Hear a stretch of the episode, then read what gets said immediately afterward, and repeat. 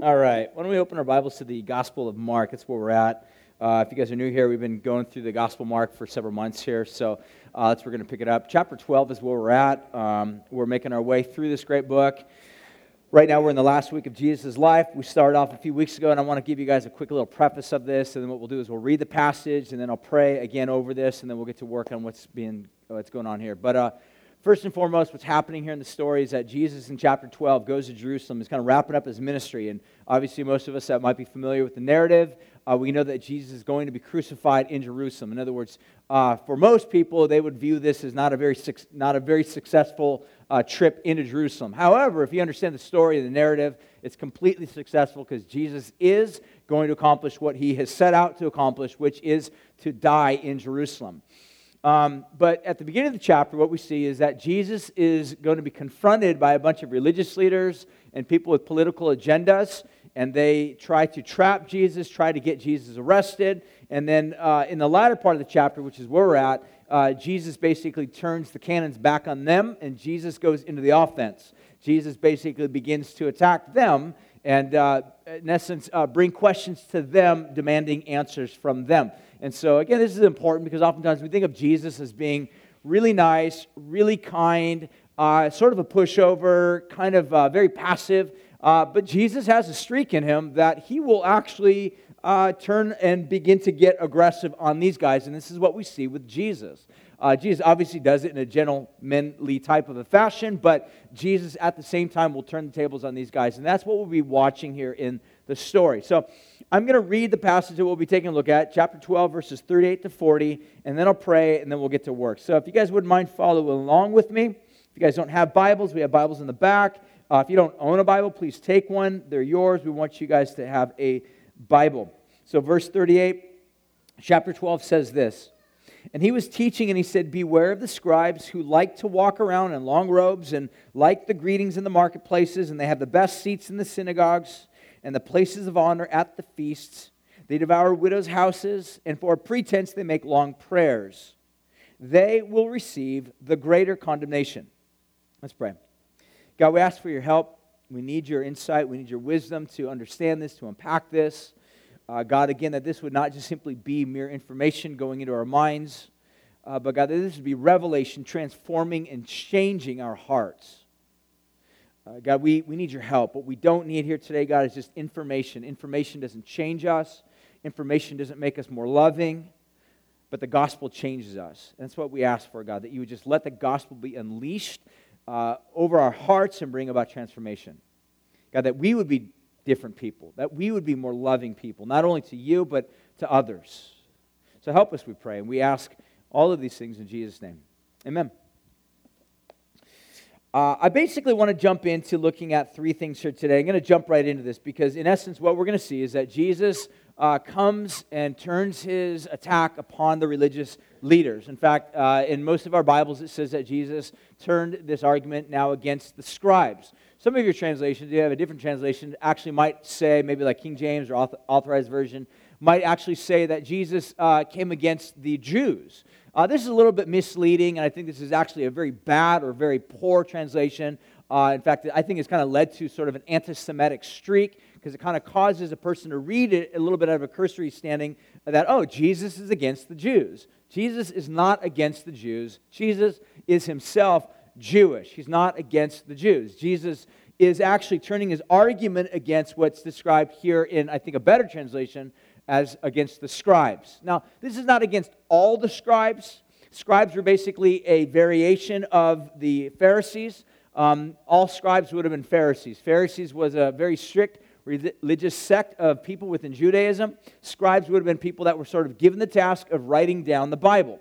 And uh, so Jesus then turns against these scribes uh, and he begins to uh, basically give warnings against these guys telling the people that are following Jesus, his disciples, as well as the other people, saying, Be warned, watch out for the scribes. And he's going to begin to explain why. He basically gives four reasons why we need to be aware of the scribes, uh, the religious people. In short, what I want to basically say, we're going to see Jesus uh, basically against what I'm going to describe as religion. All right? Religion. Oftentimes people have sort of a frustration against religion uh, you're actually in good company because so did Jesus. All right? Jesus is basically going to sort of turn his frustration and angst against the religious system, and I'll begin to unpack this for us in a second.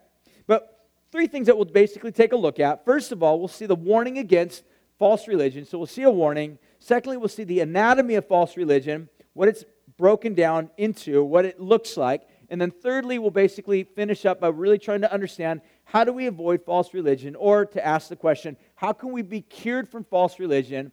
And the, uh, the assumption that I'm going to basically jump into is that every single one of us in this room, to some degree, struggle with some variant of religion.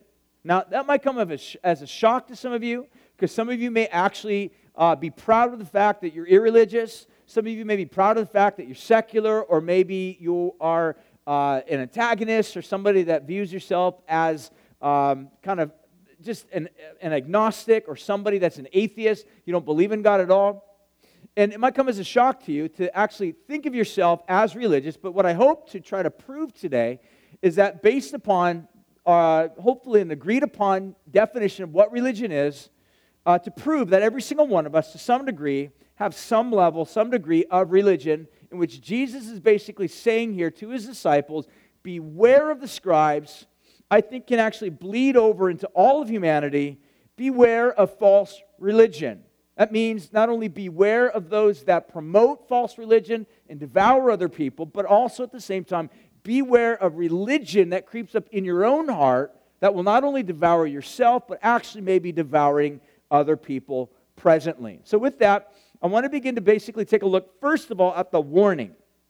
And I find this amazing that Jesus actually warns against uh, false religion, warns against this variant group called the scribes. Again, why I think this is sort of striking is because oftentimes we think of Jesus being a really super nice guy. Type of guy that you just kind of want to hang out with at Panera and have a sandwich with, or go and hang out and have coffee, or go for a nice stroll along the beach with Jesus because he's really nice. We rarely think of Jesus being a guy that's throwing out warnings. He's like walking around being like, I warn you, watch out for these guys. Stay away from these people. We don't like to think of Jesus like this because it makes Jesus seem a little bit aggressive. But what I want to try to say is this if you don't warn against certain things, you are not loving. If you have a mom or dad, or a lot of people here perhaps are moms or dads, have little kids. If you, as a mom or dad, don't warn, you are not loving. You're very unloving. Because a good mom, good dad, warns their child regularly, not just once. Like I warned them 10 years ago. You warn them regularly. You warn them against things that can be potentially dangerous or deadly. When they're really young, you're warning them a lot. Don't touch that. Don't drink that. Don't stick your head in the toilet. Don't pick stuff up, stuff up on the ground and eat it. Don't do stuff. There's a lot of things that we're constantly warning our kids because we love them. We don't want to see something bad happen to them. So Jesus warns his disciples because he loves them.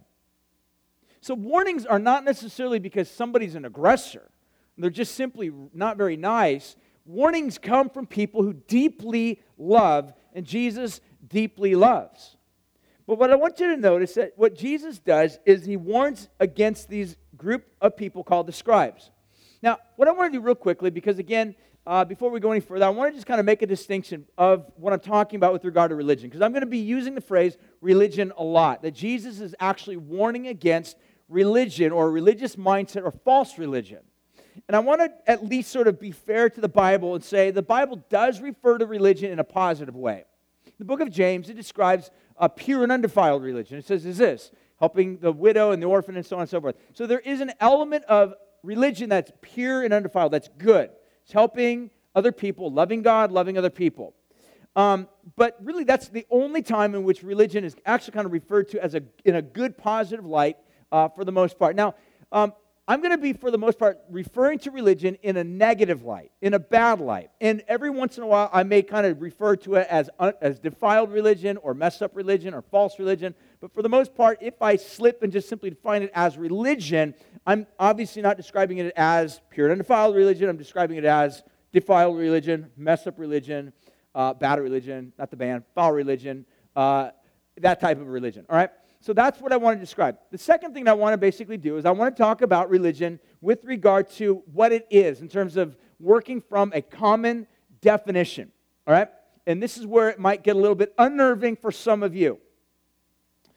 Uh, take a look at the definition that we have of religion. I just cut and paste this from a, uh, website, definite, a dictionary, whatever. And here's, I'll just, I'm going to stick with the first one, so I'm just going to read it and stick with it. Second definition that's up up here. Uh, most believe that the first one is a little bit more accurate. Uh, religion basically is this: respect for what is sacred. Again, uh, an example of this would be like reverence for the gods. But if we just take the first aspect, respect for what is sacred, Sacred is something that's separated. Sacred is something that is viewed with high honor, high value, high respect. So if we just simply take this at face value and look at it and say, whatever that we view as sacred, and we have respect for that, we uh, desire that, we long for that, we gladly spend money for that, that can be anything. That can be God, big lower uh, uh, uppercase G. It can be lowercase g, God or gods. That can be football. That can be surfing. It could be your vocation. It could be uh, the human body, as in pornography. The point, the point that I'm making is this is that anything in our lives that we view as sacred, anything in our lives that we view as high honor, high value, that we devote ourselves to, devote our energies to, devote our mind to, these are things that basically would I would describe as some form of either secular religion or spiritual religion, and this is how I want to define it. So, under this definition, this basically means that every single one of us in this room has something or somebody that we deem as sacred or valuable. The Bible actually describes this as idolatry. In other words, there is something in all of our lives, in all of our minds, it's different for every one of us, that holds the highest honor, highest value in our hearts. Like I said, it could be a job, it could be money, it could be a cause, it could be um, it could be anything. And most of the times, these things are good things that become elevated to levels of God things. It could be a relationship. You can value love. Love is a good thing. But if you take love and you rip love out of the context of being in a right relationship with God, and you take love and you say, I'm going to find love in a relationship on a horizontal level, and that becomes an ultimate thing that you pursue with all of your heart, all of your mind, and all of your strength. At some point, you will basically become a secular religious person that is constantly living for your version of love. It could be money. And you get the idea. But the point that I'm making is this every single one of us, we devote ourselves, we respect something, and whatever it is that's sacred. And we give our time, we give our treasure, our money, we give our energy to this thing. This is one of the reasons why men who otherwise might not be super excitable type men can spend hours in front of a television cheering, getting excited, painting their faces blue, watching a football game. And have no problem whatsoever dropping money because that's something they value. The problem is, is not that there's anything wrong with football, there's nothing wrong with any other type of sport, but what happens is is what, ha- what takes place is things oftentimes get misplaced in our lives and we elevate certain things. And whenever we elevate certain things, we always push other things down. And this is basically a form of religion secular religion or spiritual religion. So, with that being said, some of you are already kind of like, oh, is this really where the message is going to be going today? This is not a good message. I told you, just hold tight. It's going to be a little bit unnerving at first, but begin to at least just listen up and at least take an honest approach and look at this. Because if this is a problem in our hearts, then it needs to be confronted, or else we become a part of the problem and we never really live.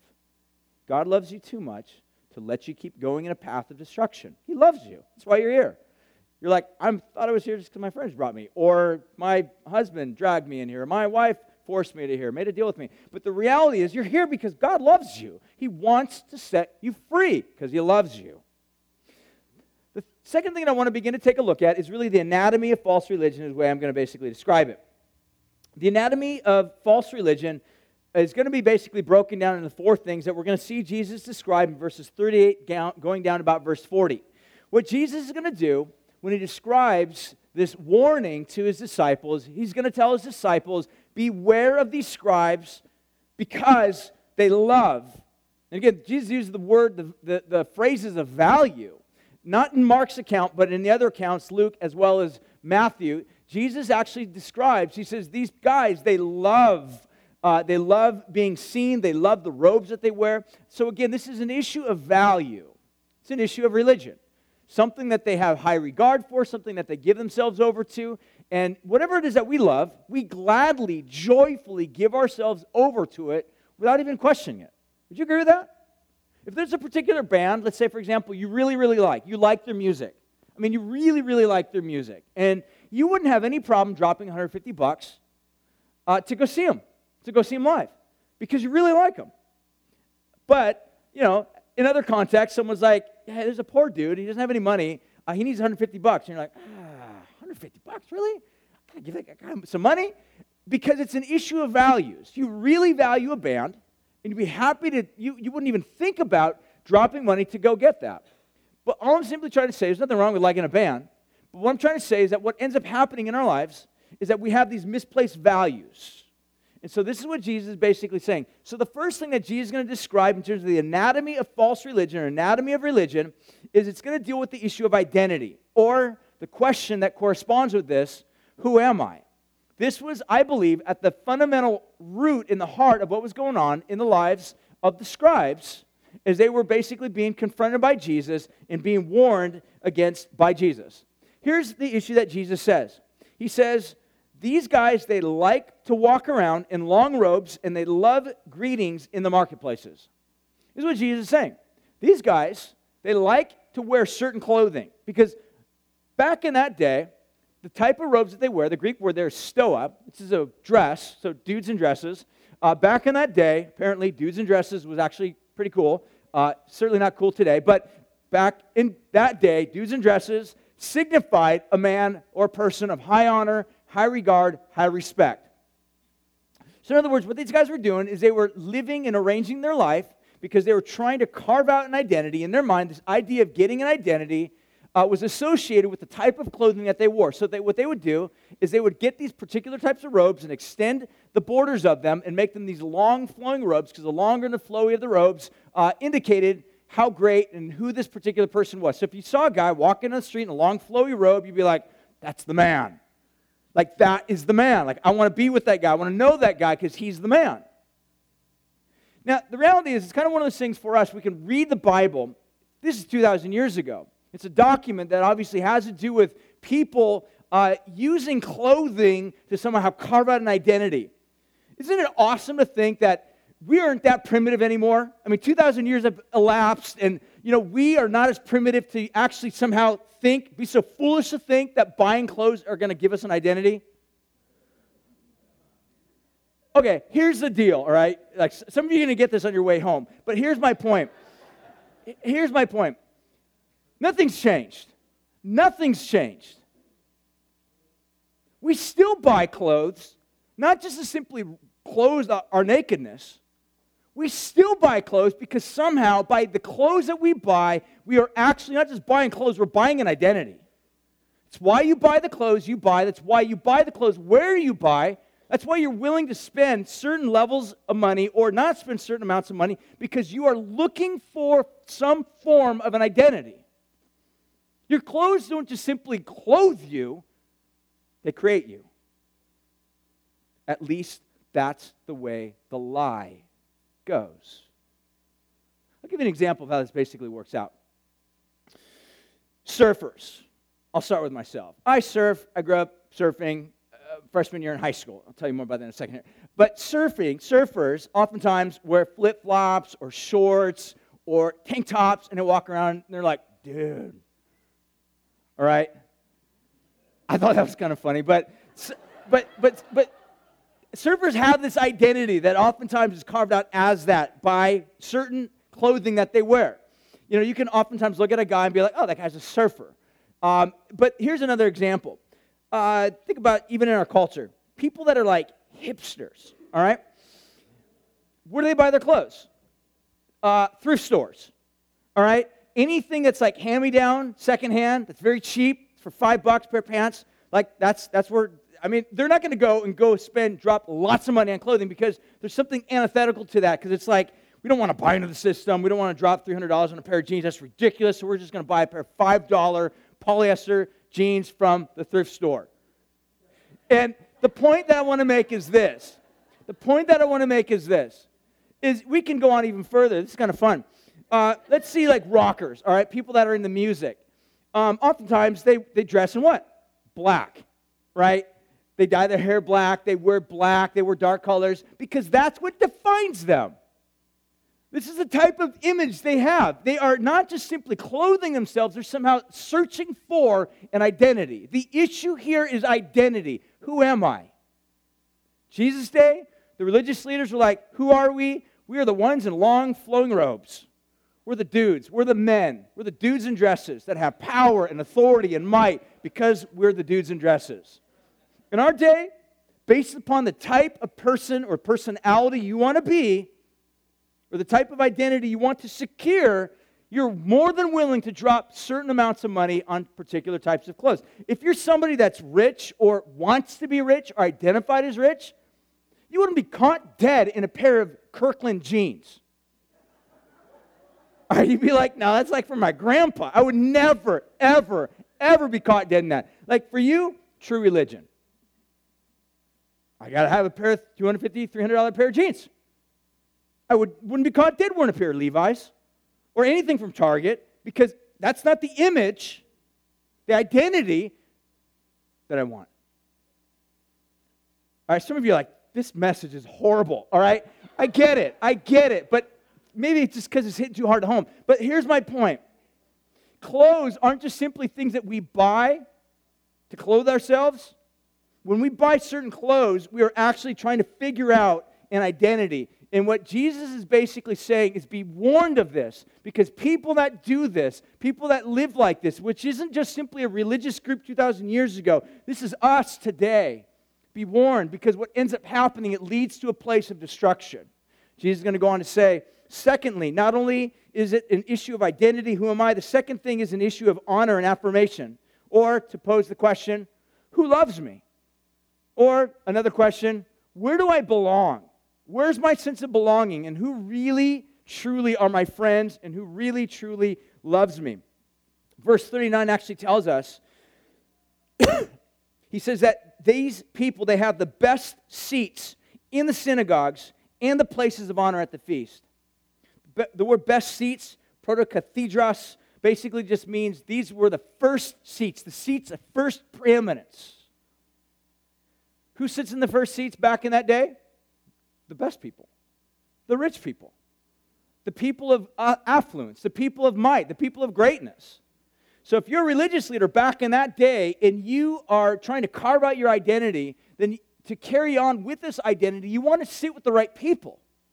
I mean, if you're going to go to all this trouble and spend money and have a, be a dude in a dress, you want to make sure it counts for something. You want to make certain that you are with the right people, otherwise, it's all for nothing. So if you're a dude in a dress and you're hanging out a, at a leper colony, that doesn't really work for your credibility.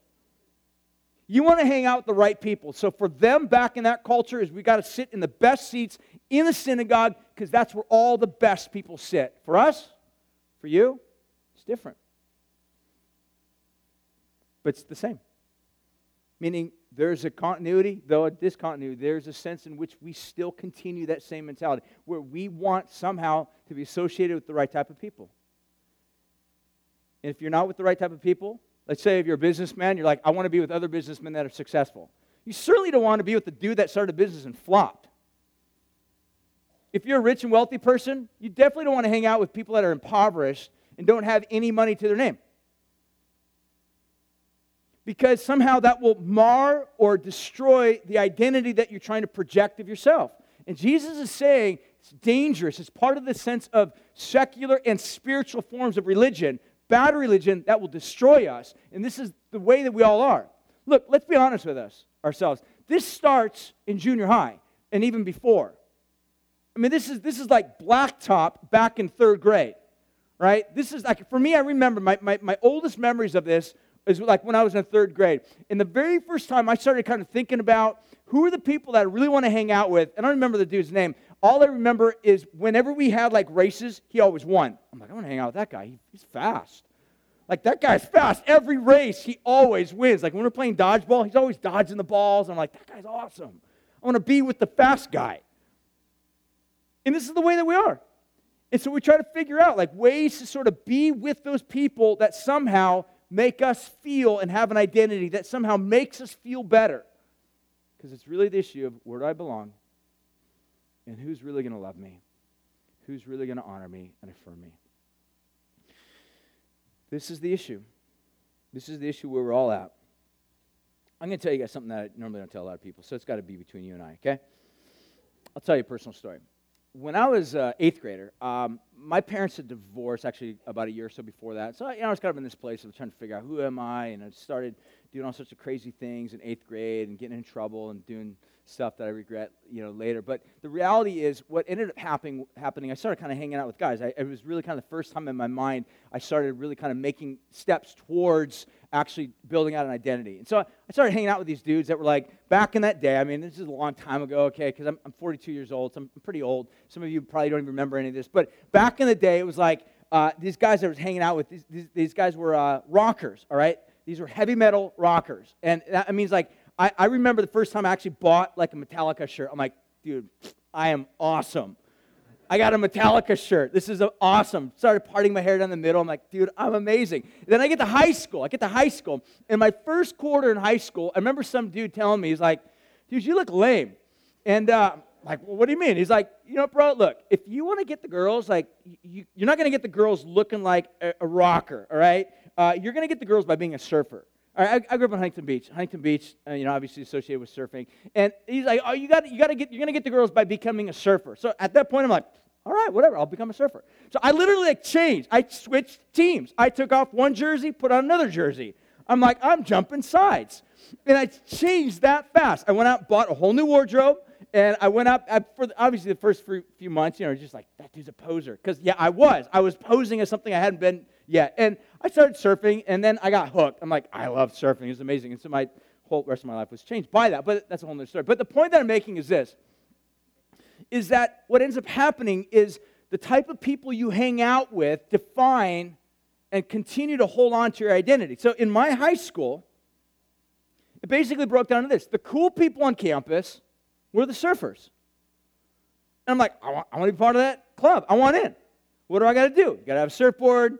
You got to wear flip flops. You got to wear shorts. Wear tank top. I'm like, sign me up. I'm in. What's the cost? I don't know. Whatever you, wherever you can find a cheap shirt, wherever you can find cheap shorts, wherever you can find cheap flip flops and cheap surfboard. I'm like, I'm in. I'm signing up for that club. And went back. But the point that I'm making is this: is that we want desperately to be part of a club, be part of a group, of a sense of belonging. And this is what was happening in Jesus' day. He says, Beware of these people because they wear the long flowing, robes, uh, long flowing robes. They wear and associate themselves with certain groups and clubs of people where they want to be seen in the right spots because they desperately are constantly trying to figure out where do they belong, who's going to accept them, who will love them, who will appreciate them, who will be the ones that affirm them. The third thing that Jesus then goes on to point out is I think is this issue of security because Jesus then warns, he says, you got to watch out for these people because here's what ends up happening. They devour widows' houses this uh, demands a little bit of unpacking here. What, what this basically meant is that these people, um, a lot of the scribes, they, some of them didn't really get money from the temple, from the synagogues. And uh, so what they survived off of and lived off of was basically fundraising. And they would go to these, uh, these widows who obviously were living off of an inheritance from their deceased husband. And they would basically convince them, saying, Hey, I'm doing God's work, so would you mind just kind of signing your inheritance over to me? And this is what they would do. And they would do this on many different levels, on many different occasions, to many different widows. In essence, they would devour the widows, devour their inheritance, which is what a house was. They would devour them in order to secure their position, in order to secure their identity.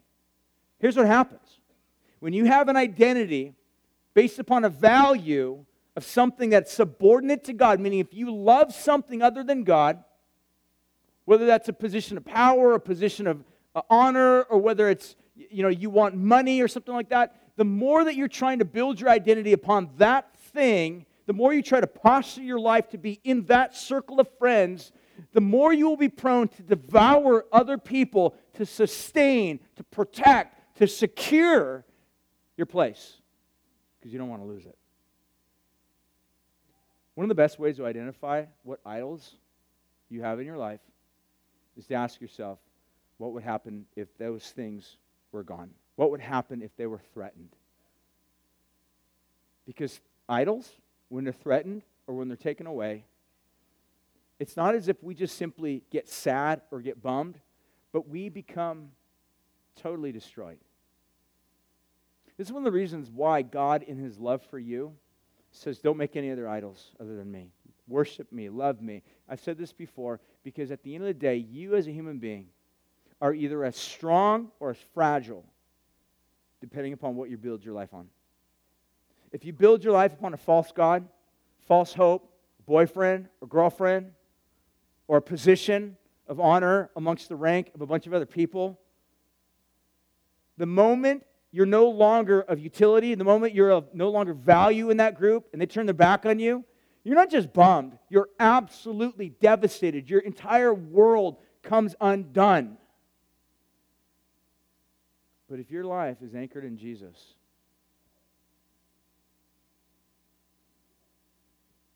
when trials and tribulations come, it'll be painful, it'll be hard, but you won't come undone because you've built your rock upon a God that will never break.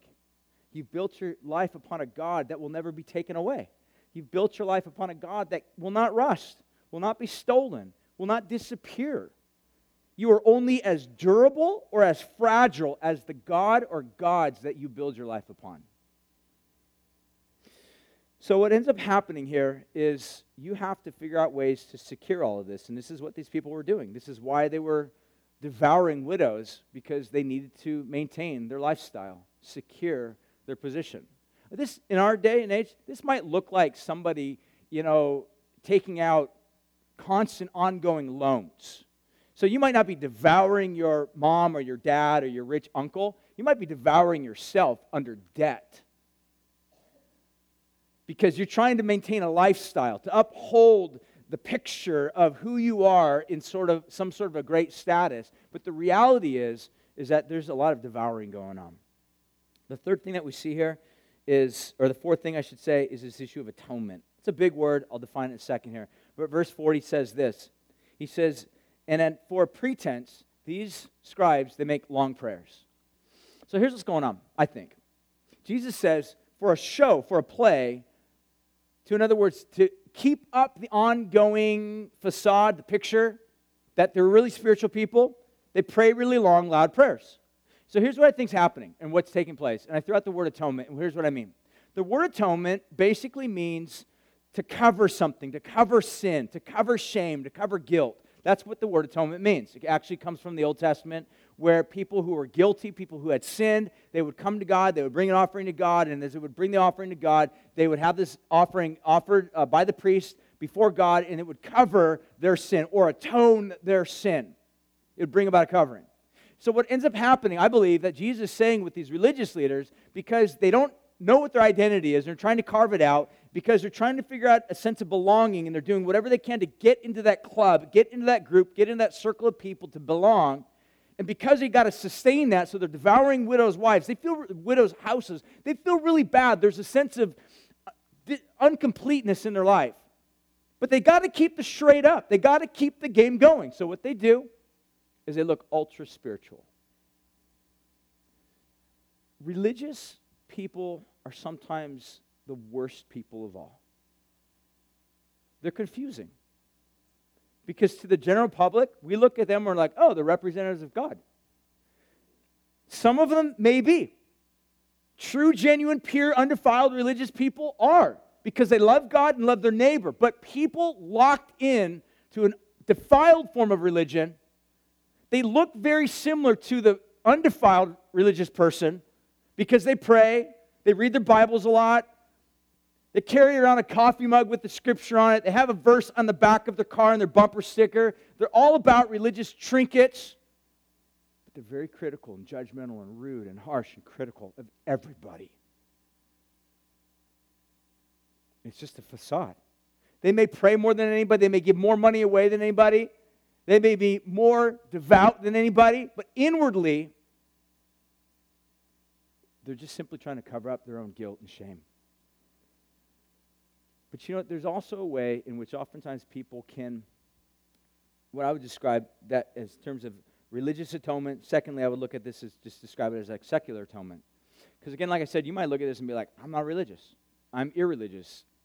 But the reality is, there's all forms of atonement going on, even secular atonement. Here's what I mean secular atonement might look like this you might have a person that's totally irreligious, they don't believe in God, they're not religious, they don't go to church, they recognize something's not quite right in their heart, not quite right in their life. And so what they do is they figure out ways to make things right. So they're like, oh, you know what, go help an old lady across the street. They're like, you know what, there's a homeless dude that needed like a burrito, so I'll buy him a burrito. They're not doing it out of an overflow of love. They're doing it because they feel like crap inside and they want to cover it up. So they cover it up. They give money away. They help old ladies cross the street. They do all sorts of things that look really nice, really good to the general public, but inwardly, they're just trying to cover it up. They might be people that give more money away than a lot of other people. In fact, there's a lot of people that can be totally secular, not believe in God, not have a heart overflowing in love and joy for God, but they give a lot of stuff away. And they give it away because they're trying to atone for their own defilement. This is what I would describe as a positive, secular atonement, but there's also negative secular atonement. And we see this a lot sometimes in self destructive behavior. Sometimes this happens amongst people like in high school, college, people where they cut themselves. This becomes an, this is an ongoing issue in our culture. People cut themselves. They take things and they cut their arms, make, make themselves bleed. And this is a form of basically saying, I don't like my life. I don't like the choices I've made. I don't like the things that I've done. I've got to pay. I've got to inflict pain and sorrow and hurt and blood from myself. It's got to come out of me. Something's got to be paid for the shame and the guilt that I feel. So enters in self destructive behavior. But the beauty of the gospel is what we'll finish on is that you don't have to cut yourself to draw blood because Jesus spilled his blood to cover your shame. This is where the gospel finishes, and this is what I want to close with and conclude with. And it's this issue of like, how do we get cured? How do we avoid false religion? And I want to wrap it up with this thought because, really, at the end of the day, what we're basically talking about is the issue is with our heart. We love the wrong things because we love and value the wrong things. How do we pry our hands off of this love affair of things that are bad? How do we change our heart? Because if you haven't, you know, examined your heart closely at all yet, and you're like, maybe you have, and you're like, how do I just make myself love something else? It's not always that easy, right? I mean, how many of you ever tried? Just like I tried religion once, I tried Christianity once, I tried to make myself better once. Again, we're not saying, and I'm not in any way suggesting, make yourself good. I'm saying, how do we allow our hearts to fall in love with something that's not destructive? And this is where the gospel comes into play. And this is what Jesus is going to say. In Matthew chapter 23, verses 10 through 12, which is sort of the corollary story in one of the other uh, parallel gospel accounts, Jesus, or Mark adds this phrase that Jesus says. Next slide. He says this You have one instructor. And Jesus says, the Christ. And we already know the word Christ means the king. Jesus is the king. So what Jesus is saying, you only have one instructor. Not the scribes, not the Pharisees, but the king, the Christ. I'm the Christ, is what Jesus is saying. You only have one instructor. So, you know, at this point, you can be like, well, what's the big deal? Why would we want to follow the Christ or this instructor? Jesus, why are you better than scribes or Pharisees or religious leaders? Or why are you better than or much tr- more trustworthy to follow than my own conscience? Here's what Jesus says. The reason why in verse 11 is because the greatest among you shall be your servant. Whoever exalts himself will be humbled, and whoever humbles himself will be exalted. And here's what Jesus is saying the reason why I qualify best and I'm most suitable to be your instructor, to be your king, to be your Lord, is because I was the greatest who became the least. Because I was the one that had everything, that relinquished it all, so that you who have nothing can be given everything. And within Jesus' words, what we see is a picture of the cross. Because on the cross, what we see is a king. Not coming to judge wicked evildoers like us who have somehow gone astray in loving the wrong things, and we've taken advantage of other people, and we've devoured other people, and we've tried to build our own little kingdom and our own little identity, and we push other people aside to continue to do this. What we see in the cross is not a king coming to shed the blood of evildoers, but what we see is a king coming to have his blood shed for evildoers. On the cross, what we see is we see the work of Jesus really addressing each one of these fundamental questions that we just went through. And I'll go through them one more time with you to take a look at it. The fundamental question of who am I? The issue of identity. The one that all of us struggle with, one of all of us are trying to figure out some way, shape, or form. All of us have struggled to wrestle with this at some point in our life. Who am I? Who will I become? What type of a person do I want to be? Who am I really? On the cross, what we see is Jesus, he laid aside his identity in order to actually gift you with one. In Christ, what you find is not a God who steals your identity and disposes of it, is what you find is a God who actually causes your true you, your true self, your true identity to take on a form of true life. That's the picture of what Jesus does. How did he do that? Because on the cross, Jesus enters into darkness. And in darkness, darkness is another way of saying you're a nobody. You don't need a name, you don't need an identity, because that's what darkness does. It strips you of everything.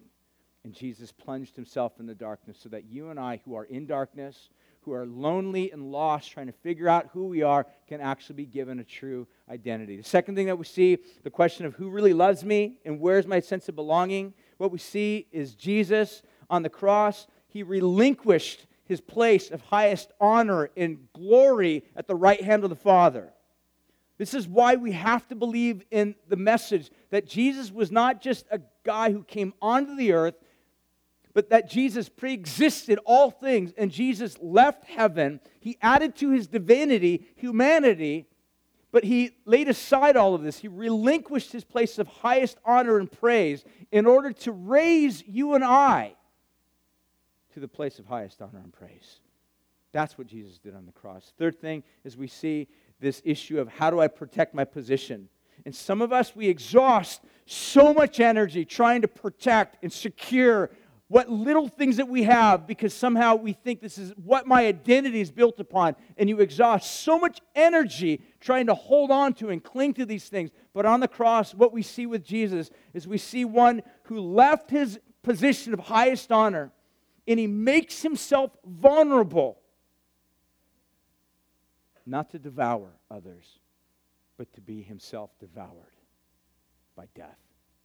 Jonathan Edwards, in a sermon called Christ Exalted, basically said something to this element, this sense, where he says, Death on the cross devoured Jesus but it was within the belly of death that Jesus poisoned death in its innermost being so that death died in the death of Christ. This is what happened to Jesus. He was devoured so that you and I, who have either been devoured by religion or have played any type of role in devouring other people, simply to secure a position, to sub- obtain an identity, Jesus was devoured, so you and I, who've been devoured, have been devourers, can be actually be given a place of belonging. A family with a father who's a good father. The final thing is this issue of how do I cover my guilt? On the cross, what we see is Jesus, his blood, shed for us that removes, doesn't just cover our sin, our guilt, but completely removes it. This is why in the book of Revelation, the picture of the church is that they are a family of people clothed in white linen like a virgin bride. The reason why we can be given complete purity is because what we have is a king that doesn't come and take from us and steal from us and devour from us because he has to obtain his identity. What we have is a God, a king who comes to us, strips himself of all things, reduces himself, allows himself to plunge into darkness, to be devoured by death, so that you and I, who are trying desperately to give ourselves an identity, to secure a position, to find a tribe, can actually be given a home, given a life, and have our sins washed and cleansed. Look, at the end of the day, Religion basically says this you need to prove yourself to others in order to be affirmed and loved. And that's exactly where some of us perhaps might be. You're trying desperately to be affirmed and loved by other people. And what you're doing is you're spending an awful lot of your time exhausting your energy trying to be proved, trying to prove yourself. But here's what the gospel says the gospel says that God proved himself on the cross because you are loved. Because you're loved. You don't earn God's love. You don't have to somehow do something to get God to love you. You are loved already by God. To the degree that you see this and understand this, this changes you. You see, you don't have to exhaust yourself trying to prove your credentials because what we see on the cross is Jesus who exhausted himself to give you his credentials. This is what we see in Jesus. He gives you everything that he is. To the degree that you see that this God who created you, who made you, who knows you, and knows how you're wired, to the degree that you see that he loves you. You know what this does? This reorders what you love. Because when you see someone who loves you with this much intensity, it's hard to not love them back. It's hard to not want to just cast yourself entirely at their feet and just say, I'm yours. To the degree that you see that this God loves you and went through this level of exhaustion because he loves you, that will change what you love. And when it changes what you love, it'll change how you view your identity It'll change how you view your relationship with other people. And rather than using them to somehow get yourself an identity, rather than devouring them somehow to secure your little position, in Christ, you can actually find yourself totally at rest. You have an identity. Your identity is not based upon hanging out with a bunch of rock stars. Your identity is not based upon your little surfer friends. Your identity is not based upon the little tribe of people that you hang out with or the type of clothing that you wear. Your identity is rooted in a king who loves you with all of his heart and might and strength. And he demonstrated that love to us on the cross. That liberates you, that frees you to love other people. To love people that have nothing in common with you, to love people that might not even be of the same social, economic, or ethnic backgrounds, that you can love these people because you're not loving them in order to get something out of them. You're loving them because you have something to give them, because you have been loved by a king with such great love. To the degree that you trust and believe this good news, you'll be free. I want to invite you into that to worship Him, to love Him, to confess your sin to Him. I'm going to have the team come on up, and we're just going to close with a song or two of worship. And I want to invite you to worship this God. Uh, if you'd like partake of communion, we have communion in the back, little three areas back there. If you're a family, you're more than uh, welcome to go grab your kids if you like and bring them in here and do communion with your children. If you're a dad and you're here leading your family, it'd be an awesome opportunity for you to just take your wife and your two little kids, or how many kids you got? Two. I got two. I just, I guess I assume everybody's got two, but you can take your kids and you can just lead your kids into worshiping God by bringing them into uh, the time of communion. Uh, we have some rugs in the front. If you just want to just get before Jesus and get on your knees or sit before Him and just pour out your heart before Him, no matter what's going on in your life, I want to invite you. You're more than, wel- more than welcome. Just come on forward and just sit down before Jesus and worship Him and love on Him. Pour out your sin before Him, knowing that He loves you. He's not going to crush you. He will receive you and He will love you. If you're here this morning and there are things in your life you need prayer for, uh, we'll have some people up on the side over here, over by the cross. I'd be happy to pray for you.